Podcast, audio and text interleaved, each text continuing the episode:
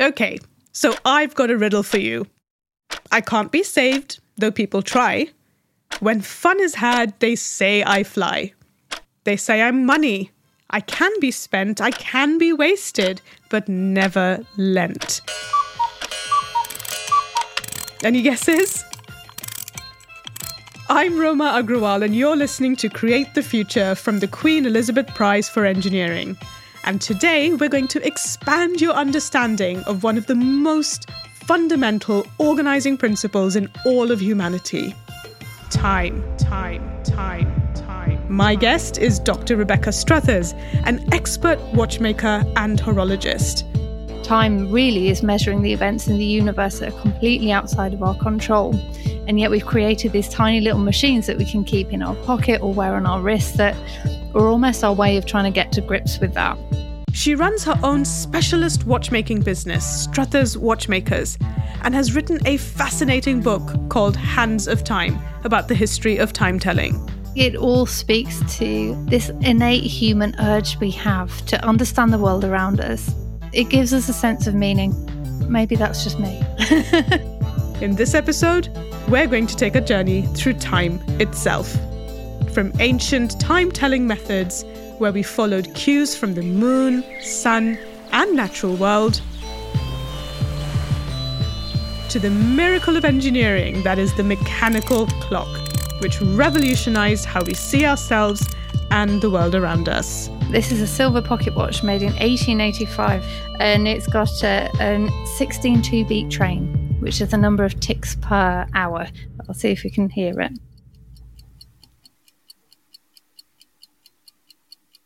So, Rebecca, you said you fell into watchmaking. Can you tell us a little bit about your story of how you got to where you are today? By accident, in many ways. So, um, yeah, I, I got into a, a, grammar school. It was a very academic school. I gather this is quite a similar experience. You're taught science and art are two very different subjects, mm. and you can have a successful career studying the sciences and mathematics, or you know, the, the arts really are just as a hobby. No one has a successful job as an artist, so we were really pushed in this direction. And I took pure sciences for my A levels, and I just ended up feeling really lost. I've always been really creative I missed that. I really missed that, and I really struggled. And I actually, I, I dropped out of school and uh, ran away to art school, which was pretty frowned upon at the time. Um, I remember, well, I remember getting my AS results, and one of my teachers saying, "Are you sure this is a good idea, Rebecca? You're actually doing quite well. Like that's going to be it for me now." But I did. I, I ran away to art school, and I started studying jewelry and silversmithing.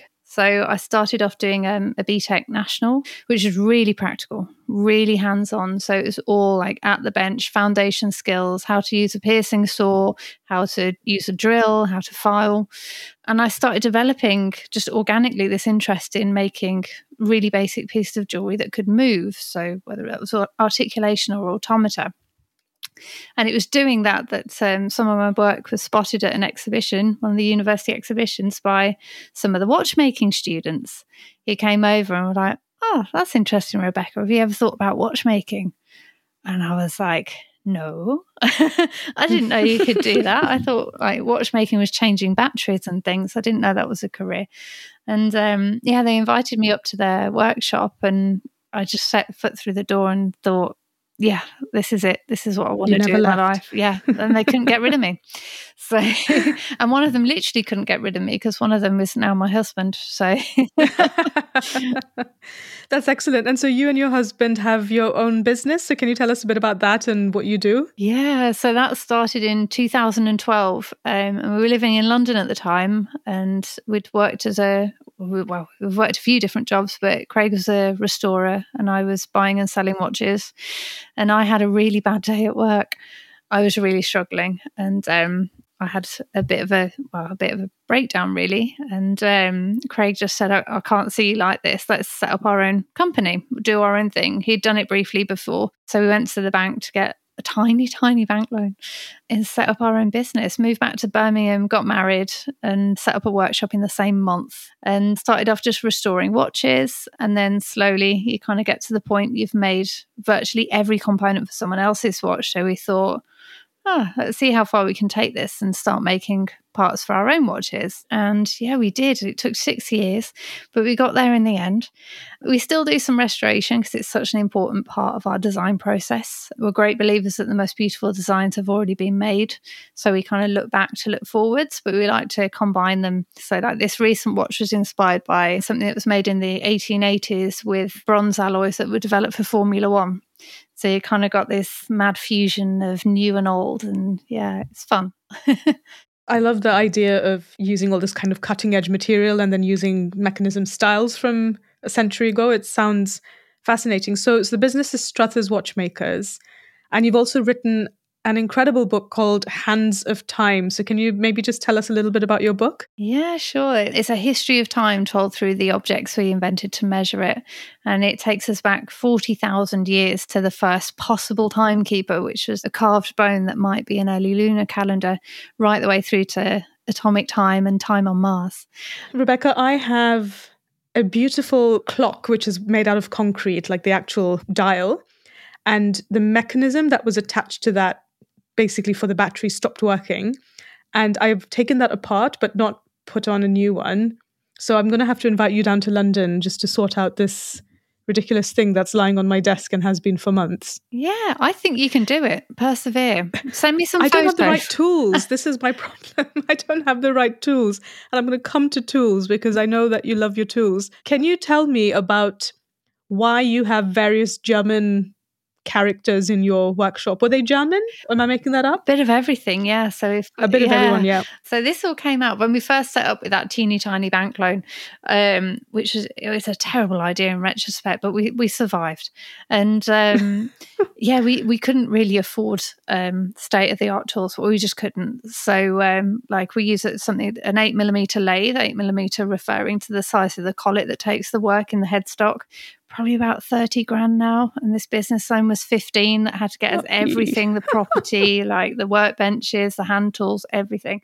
So it wasn't an option. And because um, we're both magpies and like fixing things, we just hunted on like eBay, people's garages, shed floors, like for boxes of tools in bits, and found these beautiful old machines and started restoring them and putting them together so we could then use them to restore the watches. We've got Helga and Heidi, who are a pair of East German lathes. We've got Maus, spelled M A U S, who's a six millimeter Lorch. She's also German. She's tiny, hence Maus. Albert, who's also German. He's a Wolf Jahn milling machine. We've got George. He's British. He's an IME drill. Adam, who's who's actually he's German, but he was named after the friend who who kindly gave him to us.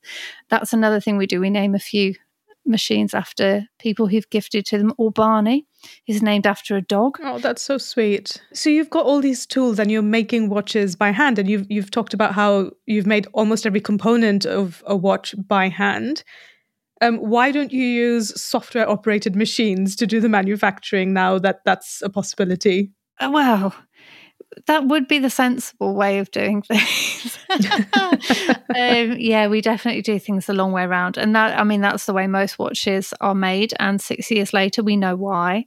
Everything takes so much longer. And yeah, like your research and development, your prototyping, it just, everything is done manually, but we love it we love getting our hands dirty. For us, I think if we weren't doing it this way, we'd just lose the passion for it. And as long as we have enough clients who are interested and, and don't mind waiting sometimes years for us to make them watches, then we love making them this way and we wouldn't want to change that. Is this kind of watchmaking a bit of a dying art? You know, are we starting to lose these kind of skills? Um, well, it was categorised or has been categorised as a critically endangered skill in the UK and even in Switzerland, where we now consider the home of the world's watchmaking industry, they're losing a lot of these really traditional skills as well. Saying that, there is a massive resurgence in interest. So we call it independent watchmaking, and the scene for independent watchmaking is the most successful it's been really probably in well, since the advent of the big brands, so over 100 years now. But it's going to take time, I think, for the skills to hopefully catch up again. And we've lost a lot of skills as well because they've died out and not been passed on and will take time to be revived. So, can you take me back now and tell me what happened before mechanical timekeeping? How did our ancestors tell the time? the evidence that we have, and this is all, it's all based on what we can kind of piece together because obviously this is pre-written language so we have no record. We'll never know for sure. What we believe is that timekeeping started off being something quite close and personal to us. So we were tracking things that were relevant to our day-to-day existence and then this expanded out to longer and longer periods of time. So lunar calendars would have been particularly important in tracking female reproductive cycles and planning pregnancy and childbirth. This is really important to our ancestors because as soon as we could start tracking time time over duration. So, counting months and, and years, we could count seasons, predict seasonal change, and we could start to farm.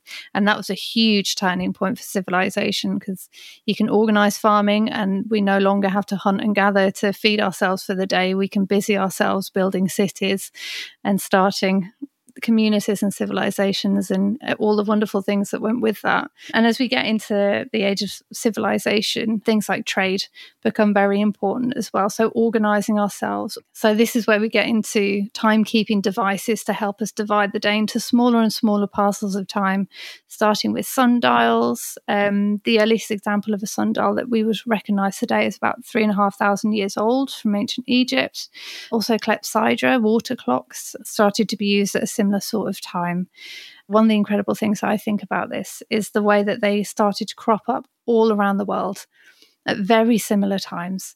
So, this was clearly a universal human need to start understanding the passage of time around, around this era. So, you can't explain all of it by saying, oh, well, people must have seen something. It clearly ran deeper than that. And that's a really interesting point. So, what are some of the stark differences in the way cultures perceive or record time that you found? There are so many different ways of interpreting time, and the passage of time it is as unique as we are and hugely diverse. So you get cultural differences in whether or not we place more emphasis on the past, present, or future, the way we record events. So using things like event based timekeeping, still very culturally important.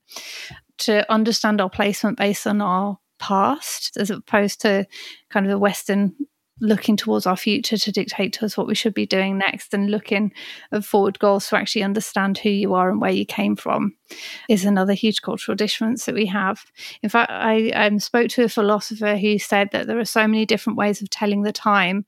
We need timekeepers because it would just be too much for our brains to handle. It's just too much for us to deal with.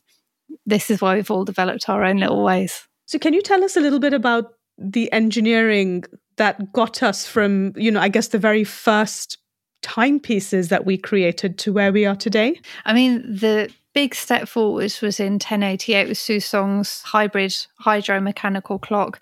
And this took clepsydras that had already existed, so using water as a, a, power source effectively to track the passage of time and introduced something mechanical that we call an escapement. Now, the escapement is the series of components that still exist to this day in virtually every mechanical watch and clock that alternately checks and releases the power from the power source. So, just to give an example of that, if I'm thinking of like a church clock tower, for example, they often had a heavy weight that mm. hung from them. And if we just let that weight fall under gravity, it would fall from the top of the clock tower to the bottom in, in seconds, right? Depending on how high it was. But what your escapement is doing is saying, hold on, I'm going to regulate how quickly this weight is descending. So that's that's a form of escapement, right? Yeah, exactly. It's the bit that ticks. So 1088 mm-hmm. was the world's first tick tock. That worked in countries where you had better, should we say, temperature, a better climate, where water so not freeze. the UK. Yeah. so Europe was a little less consistent in the uh, ideal climate. And this is where fully mechanical clocks come into the forefront. And this is during the latter half of the 14th century. One of the oldest examples is at Salisbury Cathedral. As you say, these were driven by huge weights. So instead of water as the power source, gravity was the power source, but they still had an escapement. So it's just kind of moving along in this process of taking it to the next level of technology to better suit the environment that we needed timekeepers in. So the accuracy and the technology of the escapements, the springs that we use, basically there was a kind of exponential improvement in all of this. And that's taken us across a number of centuries and decades. But then uh, I hear about atomic time. So, can you explain to us what that means? Yeah. So, this is time kept by the vibrations of a cesium atom. mode. it's it's way beyond what I normally do as well. So this isn't my my specialist specialist area, but it's incredibly accurate, which is really important for the modern world. So no mechanical timekeeper. I mean, no mechanical timekeeper will ever be good as a quartz.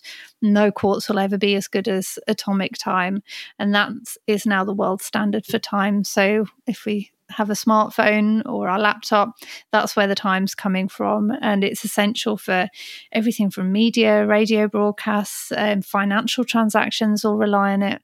And this is all operated on atomic time, which is accurate to within a second in hundreds of thousands of years. And the, the, the accuracy or the precision of the timekeeping comes from the number of beats per second. Can you just give us a bit of an idea if you compare the kind of mechanical watches that you're making by hand to a quartz crystal to an atomic clock? So, uh, in mechanical timekeepers, so that the pocket watch with a 16 two beat train, that's a pretty slow train. We don't make them at that speed normally now.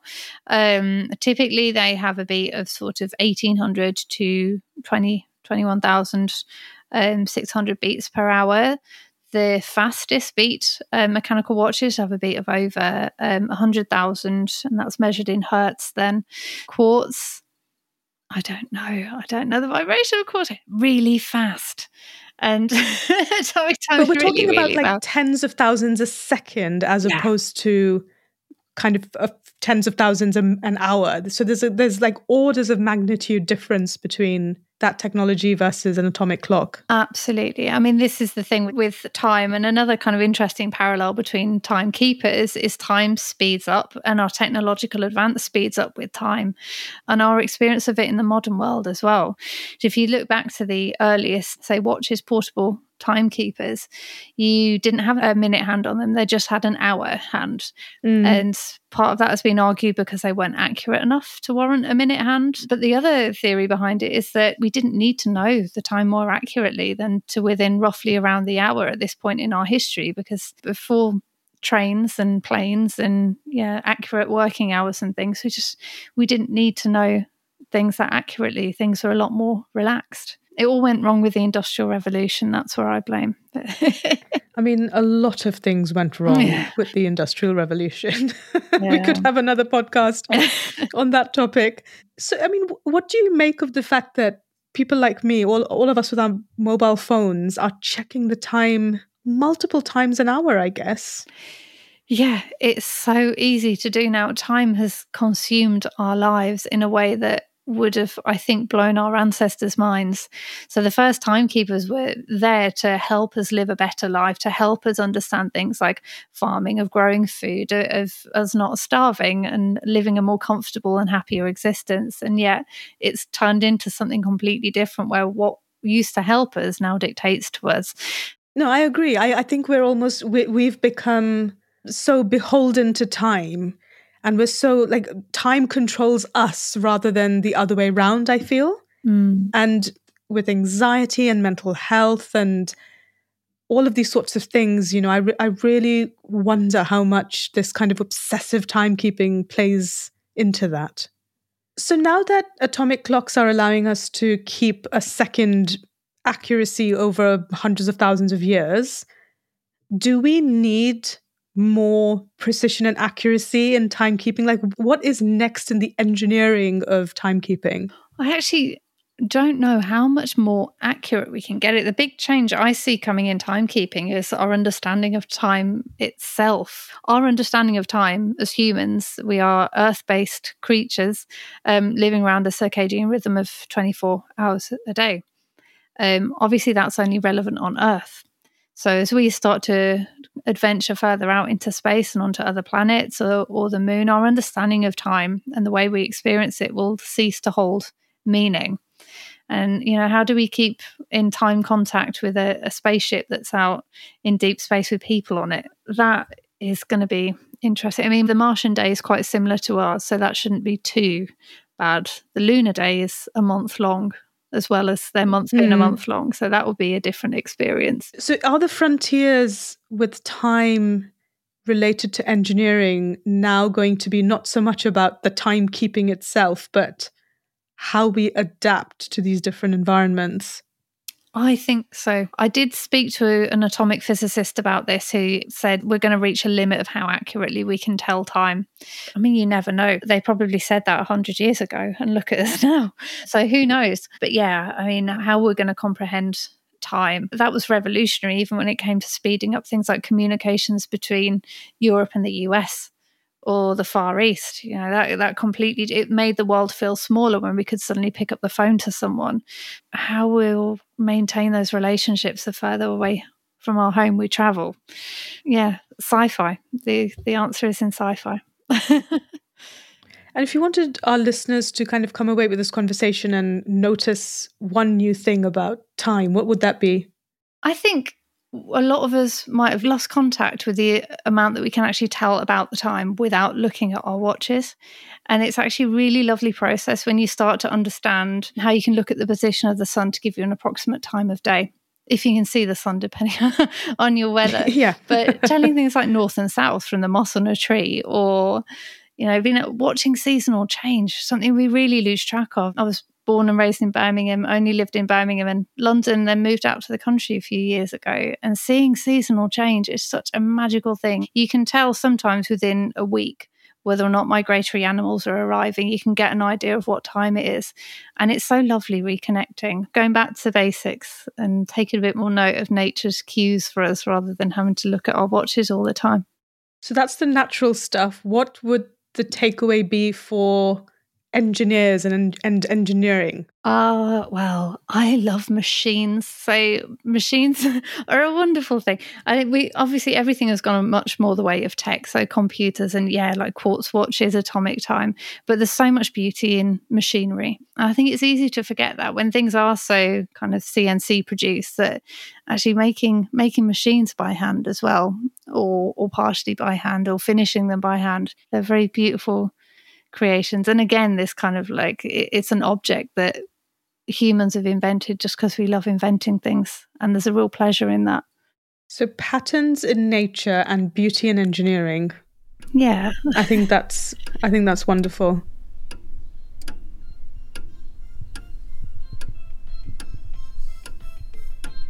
It is always such a joy speaking to Rebecca, and I was lucky enough to actually visit her workshop and see her in action a few years ago when I was researching my own book. And it really fascinates me how she spends hours and hours of every day, day after day, looking at these really, really tiny, tiny things, you know, looking through magnifying glasses and her loupe lens, all because of the fascination that humans have to tell the time, this instinct to want to record it really accurately and precisely.